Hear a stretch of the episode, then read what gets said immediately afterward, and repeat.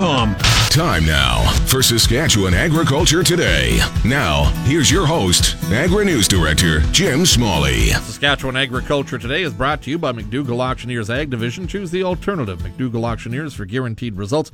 Online at McDougallAuction.com. And for the holidaying Jim Smalley, I'm Mitchell Blair. Transportation Minister Marc Garneau tabled the long anticipated Transportation Modernization Act in Parliament today. Key measures in the bill affecting grain transportation include new data reporting requirements for railways on rates, service, and performance to enhance system transparency. A new mechanism, long haul interswitching, to provide captive shippers across all sectors and regions of Canada with access to a competing railway to ensure they have options.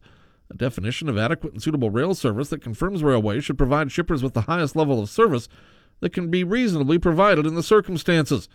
The ability for shippers to seek reciprocal financial penalties in their service agreements with railways to enhance accountability and more accessible and timely remedies for shippers on both rates and service to support fair negotiations. Norm Hall is the vice president of APAS and the Canadian Federation of Agriculture. He's pleased with what he's seen. A lot of the things that we've asked for are at least mentioned. Uh, there's uh, reciprocal cash penalties. There's at least the the same interswitching uh, distance that, that was in Bill C-30, if not longer, and a definition for uh, adequate and suitable, and and then uh, the promise of, of quicker resolution for shippers when there is a problem between the railways and, and shippers. All of that is what we had hoped for. We've also asked for, for the MRE to be retained and so on, and we were told that they're not going to touch it right now but they will be looking at it at a later date. The railways haven't issued an official response to the new legislation, which is something that doesn't surprise Hall. I have heard some comments that railways weren't happy, and generally, when railways aren't happy, that means farmers maybe are because maybe we'll be getting better service, maybe we'll be having more options in moving our product and maybe the railways will have to actually work for their market share as opposed to just being given to them because they're a, a duopoly. Norm Hall is the vice president of APAS and the Canadian Federation of Agriculture. He's commenting on the Transportation Modernization Act being tabled in Parliament today. The weekly livestock summary has been released by Saskatchewan Agriculture. I spoke with provincial livestock economist Brad Marcynuk this morning. Brad, what happened with feeder cattle prices this past week? Saskatchewan feeder cattle prices were mixed this last week. Feeder steer prices were primarily lower and ranged between $8.33 per hundredweight lower and $9 higher. The only price gains were in the 900 plus pound weight category, while the largest losses were in the 3 to 400 pound feeder steer weight category. Saskatchewan feeder heifer prices were mixed but overall higher last week. Feeder heifer prices ranged from $2.65 per hundredweight lower to $10.50 higher. The biggest price gain was in the 3 to 400 pound weight category, while the largest loss was in the 6 to 700 pound weight category. What are the factors behind the changes? Factors affect, affecting the mixed Saskatchewan feeder cattle prices last week were a combination of lower Alberta cash fed cattle prices, but continued strong basis levels and higher beef cutout values. What were marketings of cattle for the week? Canfax reported 6,917 head of cattle were sold in Saskatchewan last week, and that was down from 8,494 head marketed the previous week. What happened with market ready cattle prices? The slaughter cow prices in Alberta were lower last week. The price of D1, D2 slaughter cows declined 97 cents to average $109.83 per hundredweight, where the price of D3 slaughter cows declined $2.50 to average $97.88 per hundredweight. Fed cattle prices in Western Canada for Alberta uh, fed steers were reported to average $180.02 per hundredweight last week. Prices had declined $11.49 per hundredweight from the previous week, giving back most of the previous week's large gains. That's Brad Marcynuk with Saskatchewan Agriculture. More after the crop stocks report released last week showed March 31st canola stocks at 6.6 million metric tons, down 2 million or 23% from last year and a four-year low. If the report is accurate, we could be facing an extreme shortage of canola for both exports and domestic use.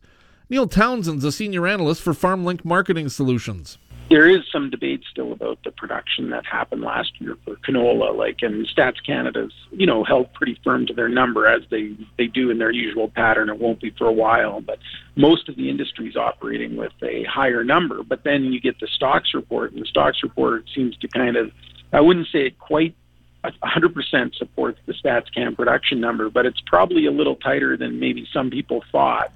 And uh, you know, and, and definitely like uh, you know, it, it shows there's been strong exports and strong uh, crush all throughout the year, and we really haven't seen a big uh, slowdown in that yet. Some analysts say canola stocks are so tight that rationing may be necessary. The one thing about uh, canola is like at the end of the day, there's relatively few players, I guess is the way that I said. I mean, there's only so many crushers in, in Canada and there's only so many exporters, right? They tend to get a big sense of what's happening. And I think we're starting to see that sense. So rationing, it can happen two ways. Like the blunt instrument of rationing is price. So you think, oh, price will run up and that, that, you know, kills off all demand. But in canola, I think it sometimes happens a little more subtly. And, and what happens is just that, you know, the companies plan their business in a sense that they say, oh, the last two or three months, we're not going to try to procure any canola in those periods. We're not going to offer any for sale, and we're not going to do much crushing. So yeah, you end up getting less demand, but it's not the demand that, you know, is because of a runaway price that kills demand. That might happen in something like corn when corn rations or something like that. So I don't necessarily expect a big run up in price, but I do expect to see a slowdown in the usage, but more of a tactical kind of strategic slowdown where like, you know, they're going to clean the, the factories up or tighten the bolts a little bit more, that kind of stuff. And then just tell the exporters that, you know, or the importers that you know we're not really we don't feel comfortable putting together a 65,000 ton cargo or 55,000 ton cargo something like that. While canola stocks are tight, wheat stocks are anything but. The USDA's chief economist Robert Johansson says barring a drought or similar weather disaster in a major crop producing region, cutting back wheat acres is likely going to be the eventual solution to the global glut in wheat stocks. We're now in a period of time where it's almost more like uh, you know the 1970s and the 1980s when there was relative abundance in grains and oilseeds, and it takes a while to dig out of that. And I mean, uh, I don't see necessarily any incremental demand blocks that are that are coming. We don't have another ethanol era that's going to start up and you know suddenly demand uh, you know four billion bushels of uh, of corn where there wasn't that demand before. And so for wheat, I mean, you know, like I, think the world population is going up by about, you know, 1% a year or something like that. And the yield for wheat is trending at 1% up per year. So, you know, we can't even eat our way out of this unless we change habits. And I don't think we're changing habits fast enough. Stats Canada says Canadian farmers intend to seed fewer pulse crops this year than last year, but Townsend says the pulse crop acreage should still be the second largest on record peas and the lentils have an opportunity to still be uh, good crops this year. I mean, if you get the if you get the quality and you get the reasonable yield, I think the demand is kind of uh, you know growing for those things, and in, in particular, like the export demand. You know, and maybe people aren't eating necessarily more of them, but there's a, a greater amount of uh, interest in buying Canadian lentils and peas. Neil Townsend's the senior analyst for FarmLink Marketing Solutions. Back. The market update on the source 620 CKRM. Canola's up $1.60 this morning to sit at $511. Oats are up 55 cents at 170.35. Number one red spring wheat is down, trading right now at 236.06. As for durum, feed barley, flax, yellow peas, and feed wheat, they're all unchanged. On the Minneapolis Grain Exchange this morning, July wheat's down three and a half cents a bushel at 543 a bushel. Back on. The Livestock Report on the Source 620 CKRM. Hold them. Now, the latest livestock report. This is the market report for the Weyburn Livestock Exchange for the week of May 16th. Weyburn didn't have a sale last week. It was Assiniboia's turn. Here is what the market was doing. Heiferettes sold from $1.21 to $1.50. D1 and D2 cows sold from $1.08 to $1.20. D3 cows sold from 90 cents to $1.07. Canner cows sold from 50 cents to 70 cents.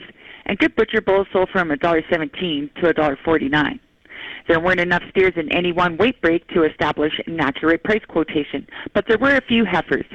450 to 500 pound heifers averaged $2.14 and sold up to $2.21.